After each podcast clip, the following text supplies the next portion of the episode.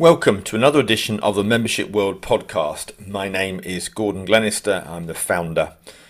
This episode is sponsored by RD Mobile, who are leaders in online event management platforms.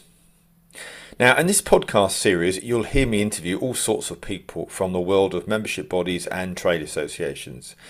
But before we start, please don't forget to subscribe to this podcast series just to make sure that you don't miss a future episode. And in today's edition, I'm talking with the CEO of the National Hair and Beauty Federation, Richard Lambert, about the success of the Top 100 Influencer campaign and why it was such a great way to engage the community. Richard started by telling me a little bit about the NHBF. The National Hair and Beauty Federation is the largest trade association for beauty, hairdressing, barbering, salon owners, and employers. We have uh, about six and a half thousand members. Uh, that's grown actually over the pandemic, grown by about 20% since the beginning of uh, 2020.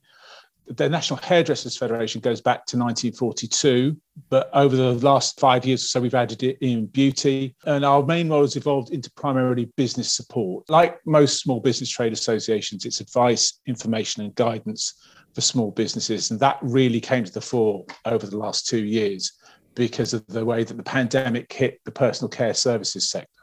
I was going to say it must have hit quite quite badly, actually, given the fact that many barbers and and hairdressers were forced to close, and they, these are people that run their own businesses, free uh, sole traders and limited companies. So uh, must have been a nightmare for some of them.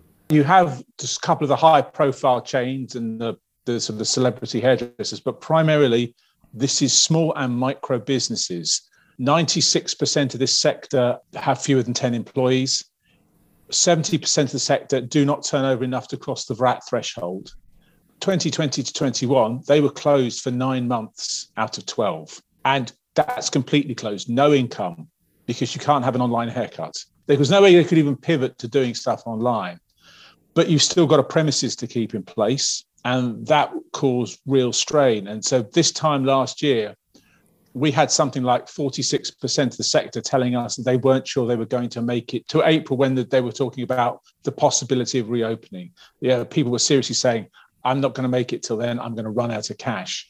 The rate of indebtedness went from like 20% to over 66%. More than half the sector were using their own savings to fund because they'd run out, they'd run through their business reserve.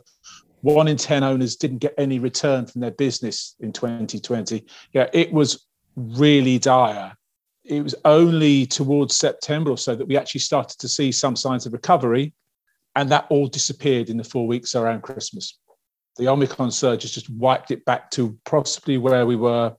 I'm going to say maybe last April, May. There are a lot of very worried people out there at the moment, and let's hope things ease off in the next few weeks, because otherwise, I think we're going to be back to a really difficult situation. Yeah, yeah, no, and and obviously, you, when you're sat at the association, it's it's there's only so much that you can do. And talk us through how this sort of top 100 idea and concept came about. So after we got reopened, people were going back. There was sort of a bit more of a sense of people being able to breathe again, thinking what was going on, looking a little bit more widely than just uh, how we survive into next month. It came about partly because you and I discussed the idea when we, we met up uh, sort of in, in the early middle part of last year. And it just seemed to me like something that actually it was very much in tune with what this industry is about. You're talking about lots of very visual people lots of visual people, lots of creative people. It is an industry that spends its life on social media. I mean, our social media feeds exploded over the pandemic. Yeah, like most membership organizations, we had all the platforms and they ticked along. In the first eight weeks of the first lockdown in 2020, our Facebook and Instagram followings just leapt. And we suddenly found that that was where we were getting most of the engagement from members. And over the next three or four months, we realized that that was actually now our main channel of communication to most of our members. So social media has become a lot more important to the organization because these are not people who are spending their time sitting in front of a computer like you or I do. They're standing on the floor, they're working uh, all the time with their clients, but they're on their phones or they're on their tablets. And they love putting out the visuals of what they're doing and you know, sharing and comparing that whole sense of growing social media was reinforced when the lockdown came in December, January last year, our Facebook following jumped by 33,000 last January in that one month. So we've now got a Facebook following of something like 140,000. Instagram is just short of 90,000. LinkedIn and Twitter, where most trade bodies are the main social media focus, Twitter is is only just about 2,000. LinkedIn is about 13. So it's really very much those Instagram and Facebook. But as I say, there's a lot going on in the sector around social media. It's a very important factor. What you've then got is a lot of people who are interested in what other people are doing and influenced by what other people are doing. And we thought actually this idea of finding a way to celebrate that and just give people an impression of who's doing what and how influential they are would be really interesting. I think the other thing which really interested us was there's a lot of noise and there's a lot of people who are thought of as very influential. There's a lot of people who are talked of as very influential. Inevitably, in this kind of environment, there's a lot of people who think they are very influential and talk themselves up. The thing that really interested me about this proposition you presented to us was that it was actually a dispassionate analysis, that you would actually take the data, look at that, and come up with a ranking based on the data. So, not simply numbers of followers, not vote for me, but actually, yes, number of followers, but also the reach and the engagement. So we actually thought that could actually produce some quite interesting results, and it would certainly give us a real sense of what's going on. So um, it just seemed to chime in with what the sector was doing. And the other thing was, it was different. No one else was doing this. No one else had heard of this. And again, the, the conversation you and I had was that you, know, you you tried in a couple of other sectors, but I just thought this is the perfect sector. And it also means that we can shift the NHBF away. We can raise its profile, but we can also move it away from that the slightly staid image that it has in many people's minds. It's, yeah, the organization, as I say, it's been around for 80 years. It's very much a traditional organization. It was forced through the pandemic to adapt very quickly. And it's, I think, it's very much thinking about you know, how it makes itself relevant to the current day. And I just thought this is one more thing that we can add into that, which is part, I think, of, of my role in the organisation. Yeah, no, that's great. And when you launched it, how did you launch it? What sort of reaction did you get? The usual ways to do on our social feeds, on our website, email, newsletter promotion to our members, press releases. We called for nominations and we said that you could nominate yourself or you could nominate somebody else we set criteria in the sense that it had to be a professional currently working in the sector. So that's hairdressing, barbering, beauty, well-being, or aesthetics. To define themselves as a professional, they had to have an applicable qualification from a regulated awarding organisation or the equivalent continual experience over five years or more working in the sector. So what we just wanted to distinguish that this is this is for the hairdressing professionals. It's not for people who describe themselves as beauty or influencers on YouTube, where effectively they're showing how they put on makeup in their bedroom. This is very much something for professionals. So we then ran that campaign to generate nominations over a period of about two months between July and the end of September. And we got just over 200. Now, I think that's pretty good, bearing in mind that this is a complete new concept. No one had ever heard of it before. And we took a decision not to go for a media partner.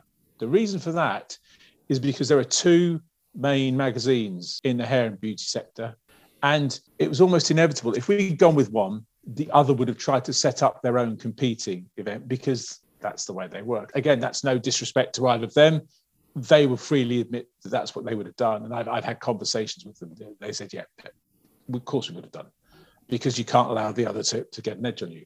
But what I wanted was to establish that this is the NHBF doing this and it's our event and it's our process. So it was quite a process. And you know, we had a few you know, people not really understanding what it was. But again, very new. So people were questioning, how can I do this? Can I do this?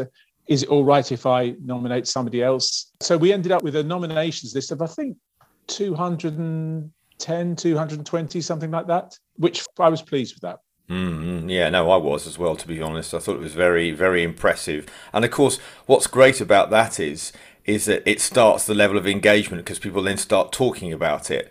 The next phase, of course, is to then do that sort of data analytics so that you really start to get the, the, the rankings through. What happened next in terms of the uh, process from your end? So we sent that off to our partners who did the analysis. So the analysis was completely independent. Once we'd set the criteria of who we wanted actually in there, and we and we checked the nominations to make sure they matched our requirements, then they went off to um, the agency to analyze them, and we sat and waited until it came back. So we had no idea what the results were going to be until they actually arrived in the spreadsheet. And I think that's really important because we've had people question us about what came out in the end. And we said, look, the analysis was done independently. We released the results we got. It wasn't down to us to say who should be or shouldn't be. The data is what the data is. Yeah, and th- that's the great thing about something like this is is that because you know top fifty, top one hundred are not necessarily new. Many industries have had them, but they tend to be just purely vote for me type campaigns, and of course that's almost like a popularity contest. And I think what's different about this is this is about trying to define influence. And what I've particularly liked about what you said earlier is you helped set some of the criteria, which is about boosting the professionals. So this isn't just people that are hairdressers and salon owners, but people that have either worked in industry for five years or have got a professional qualification. So in terms of your goals and remits about raising the standards, aside from creating great PR, this helps serve your agenda, of course, doesn't it? About rewarding and recognizing people that have been in the sector or have been qualified suitably. Yeah, absolutely. And it was really important to us that what we were trying to do was celebrate what people were doing. Inevitably, there's a lot going on online, there's a lot of noise online, there's a lot of chaff going on online. I think what we wanted to really highlight was the people who are doing this really well and who are having a genuine influence. You know, once we realized there was a way of measuring that influence in a dispassionate way, then we really wanted to pick up on that. Yeah, yeah. And also, it's about finding the influencers of tomorrow, isn't it? Somebody that might well have been around the sector for a while, but not so active on social media versus somebody that is, you know, a new and engaging individual uh, could, could actually be potential future members of the board of the NHF, could, could be much more engaged in the community and help you advocate your brand messages for the future. And that's what's really great about something like this is it's the start legacy, isn't it? Yeah, I think it's sort of broadening the NHBF community, but it's making sure that we are connected back into our community. And I think every membership professional knows the organization you run is only relevant if it is connected into the community. One of my concerns coming into the organization, and I have seen in so many other organizations, I've seen in organizations I've run, I've seen in uh, other people's organizations, I thought the organization thought too much about itself and what was good for the NHBF and even for the NHBF staff sometimes, and also certainly what's good for the NHBF board, rather than thinking about what do the members, what the community need. Now, we've made a big transition in the early part of the pandemic because we took the quite controversial decision that anything relating to COVID that we put out, we would make available to the whole sector not just to our members, because we thought that was a service to the industry. There were a number of members who said, You're giving too much away. Possibly that's true. At the time, I think it was the right decision. It's something we're reflecting on now because how much we continue to make stuff available is, you know, we, as things move back towards whatever normality is at whatever point it returns, is a different thing we have to focus on the sector, we have to focus on the people in it, we have to focus on how things are there. And we as an organization have to adapt with it. And I think this whole shift towards social media and the importance of social media was something that we really needed to pick up on and partly use for our own benefit, but also just as I said, to celebrate. To, you know, to, there, there was people doing some really interesting, innovative things and are communicating some stuff, really interesting stuff. And it's going to far more people than they could ever could do. You, know, you, you used to do these kind of things through shows and exhibitions, but you know, you get 300 people in a room, great. You know, you can hit 3,000 people in less than five minutes. With a social media post. Yeah, and I think that what's great about something like this index is that it carries the NHF brand with them, you know, so that we, you know, you're finding superstar salon owners and hairdressers of the future. So, what sort of reaction did they get? Because you also did an event, of course, didn't you, to share where the rankings were? Well, we thought quite carefully about how we should launch it. What we decided we'd do is we would announce the top 20 in a live stream but we would run up to that. So we planned a live stream event on a Sunday because hairdressers tend not to work Sundays and Mondays. So we did it on Sunday. We did it in a venue in London, which is a combination between a hairdressing salon, a members club, and a multimedia studio. So it's perfect for them. We invited all the top 20. Not all of them were able to come. About 10, 12 made it. Others who weren't able to make it sent us in videos because we told them they were in the top 20, but we didn't tell them where they were in the top 20. And we had press and VIPs in there. So it was a you know, reasonable gathering. But to run up to that, we did a top of the pop style rollout. So we created a series of countdown videos and we released those through the week in the run up. So we spent some time just saying, this is when the announcement's going to be, this is the week it's going to be, watch out for what's coming. Then on the Wednesday, we released a video for the numbers 81 to 100. Thursday, 61 to 80. Friday morning, 41 to 60. Friday afternoon, 21 to 40. The top 20 were announced at an event that was live streamed on YouTube and Instagram. We had Sonia Haria, who's the beauty director of the Telegraph, as the compare. And we literally announced them one after the other. All the top 20 who were there were given a commemorative certificate we uh, gave them a chance to say something. It was a really, really lively event. And as things moved through, people got really excited. I think one of the interesting things about the rollout was that suddenly people started saying, well, how come so and so is there and such and such is above them? But I thought that person was really influential, but their ranking is much lower than I would have thought. And so you know, you, you start to build up that sense of anticipation. And then the people who were in the top 20 there were some people who were real surprises to a lot of people. So that worked really well. All the top 20 who were there were stunned, I think, surprised to find themselves in that ranking, really thrilled, had not really thought about how what they were doing related to others in terms of where they might stand in terms of influence, but really excited and enthusiastic. The interesting thing was the number of them that said, Do you know what? I didn't even know I've been nominated for this. I'd not heard of this, but yeah, now I have. Wow, they were really thrilled. To... And that's really great because I think it's the sentiment of, of recognition. I think is always greater than than sometimes somebody that has been part of a um, vote for me type campaign because it, it feels much more heartfelt because it is also a valuation of what they have been doing. And I think what, what it will do, and because I know that you're very excited about doing it again, is it will start to make people think. It's almost like a light bulb moment, won't it? About, right, okay, this is important about my growing my personal brand and my business. I need to look at developing even more of this for the ones that are already up there, but also the people that were perhaps further back the list or weren't even on it were thinking, wow, I need to, you know, move into top gear. There's a thing that was in my mind as we were doing the event and in the week after, which is something I read years ago. So, so the first series of Big Brother, the contestants were people who'd seen an ad in the paper for a game show that involved being isolated in a house with a group of other people and undertaking tasks and games over a two, three month period. The second series of Big Brother, the contestants were the people who'd seen the first series of Big Brother. From the third series onwards, the contestants in Big Brother were people who wanted to be on Big Brother. Yeah, absolutely. So yeah, I'm hoping next year we'll get more nominations and we'll get more people involved. It won't be a novelty; people will be aware of it. We only had the com- initial conversation in I think the April May last year. Mm. So we had a shortened time period to do it. This year we have more time to plan. We have more time to ramp up the nominations campaign. So hopefully we will generate more nominations.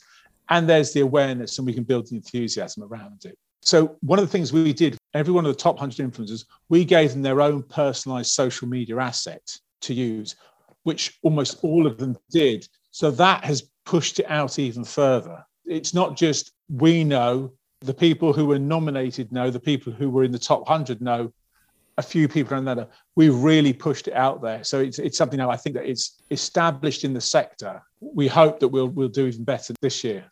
Yeah, no, it's really exciting. I mean, I guess for again the listeners, it, this is the million dollar question: is you know what were the results? Did it work? I mean, but but by the sounds of what we're talking about, it, it did.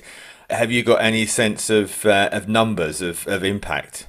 This is social media, Gordon. Of course, I've got numbers. So, in the week of the 2nd to the 9th of November, the week before the rollout week, the main channel we used was Instagram. We had some on Facebook as well, but the main channel was Instagram. So, our Instagram reached 22,500 accounts in that week before, and it was mostly followers. In the week of the rollout, it reached 49,500 accounts we reached more than 7,000% more non followers accounts. That's 20,600 followers and 28,800 non followers. I mean, we thought we'd have a boost, but the, the, kind of impact it was having was, yeah, it just exploded in that week. From the moment we set put out that first 80 to 100 video, it just went absolutely. So normally, if we put out a video, we, we reach 405 followers. So we have 405 followers watch a, video that we put out in a week. Now, obviously, we put out a lot more video content in that week, but we had 36,900 views of videos in that week. We had uh, 4,905 accounts we reached through stories. That's double what we would do normally. We had over 200,000 impressions compared with just short of 60,000 in a normal week. Our profile visits were up over 500%. Our website taps were up over 125%, which is a really important thing because that means people are coming through to our website and looking more broadly. We even had two email taps, and we never have email taps. We gained 258 followers. We had um, 295 accounts engaged with us as a result of that.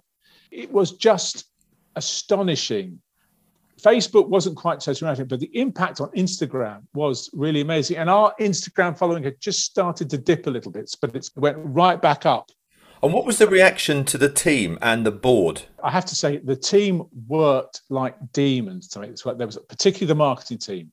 So there was a lot of effort to create all the assets, all the design, all the um, wherewithal around the live event. The live event itself was a real production so they put in a lot of time and effort, and I think they all felt like everything they'd done was worthwhile. Oh, that's amazing to hear. If you've ever been involved in something, this is great to be part of something you think is new, cutting edge, dynamic, and has greater impact than you expected. The board, I think, were just blown away. Several of the board attended the event and were really thrilled by that. Several of the others didn't, but watched it or engaged it online. And again, we're saying this is a great thing. Yeah, what a fantastic thing we've done. So yeah, they are very enthusiastic about next year. And I think, you know, this is a broader subject. This is why I was so keen to have you on the podcast here, because I think this is quite a catalyst, I think, potentially for other trade associations. You may know that I wrote a report on the social CEO with an influencer platform um, last year, and I was trying to look at the social following of, of CEOs. And I think, if I'm honest, um, having come from a trade association background myself, I think some associations have unwittingly missed the importance and value of social media in terms of their communication method. And yes, I think the pandemic has helped do that. But I think things like this sort of top index concept idea has has really proved that if you do it in the right way and with the right method, uh, it can really catapult your level of engagement and find future stars that could well be part of your organization. Yeah, definitely. I think you've got to be really aware of your sector. I don't think you can just assume there's a real danger that if you're very active on social media and very involved in it, that you assume so is everybody else. I think one of the things we've seen from recent elections is the great discovery the mass of the electorate is not on Twitter. Twitter does not represent the opinion of the company, it represents the opinion of people on Twitter. It's the same thing. It very much depends on the sector you're in and how people engage that. As I say, it worked really well for the hair and beauty sector because the hair and beauty sector is very engaged on social media. Apart from anything else, something like 55% of the workforce are aged under 35. You're dealing with people who are more or less digital natives. Whereas I think in a lot of you know, a, a lot of other sectors, the people you really want to engage and influence are like you and I, digital migrants. And we engage to a level, but not necessarily to the same depths. And there's just something that's always there in the background that that, um, that the younger generation do. Yeah, no, super. Well, Richard, um, it's been an absolute pleasure talking to you today, and thank you for your wonderful insights on the top 100 index and indeed the work that you're doing at NHBF. Sounds absolutely amazing. So, thanks again um, for your time today. That's all. You're welcome. Nice to talk to you. This podcast is sponsored by RD Mobile, providing events and member engagement solutions used by organizations worldwide. RD Mobile can help your organization deliver value at your next virtual or in person event and throughout the year. Visit us at rdmobile.com to learn more. That's it for another edition of Membership World. Uh, don't forget to subscribe to the show and give me your feedback. Hello at membershipworld.co.uk. Or you can follow me on LinkedIn, Instagram, or Twitter, where you can also ask me a question. And lastly, if you feel like it, please do give us a five star rating as it does help us hugely. Thanks as always to my producer Neil Whiteside from Freedom One. And until next time, from me, Gordon Glenister, it's bye for now.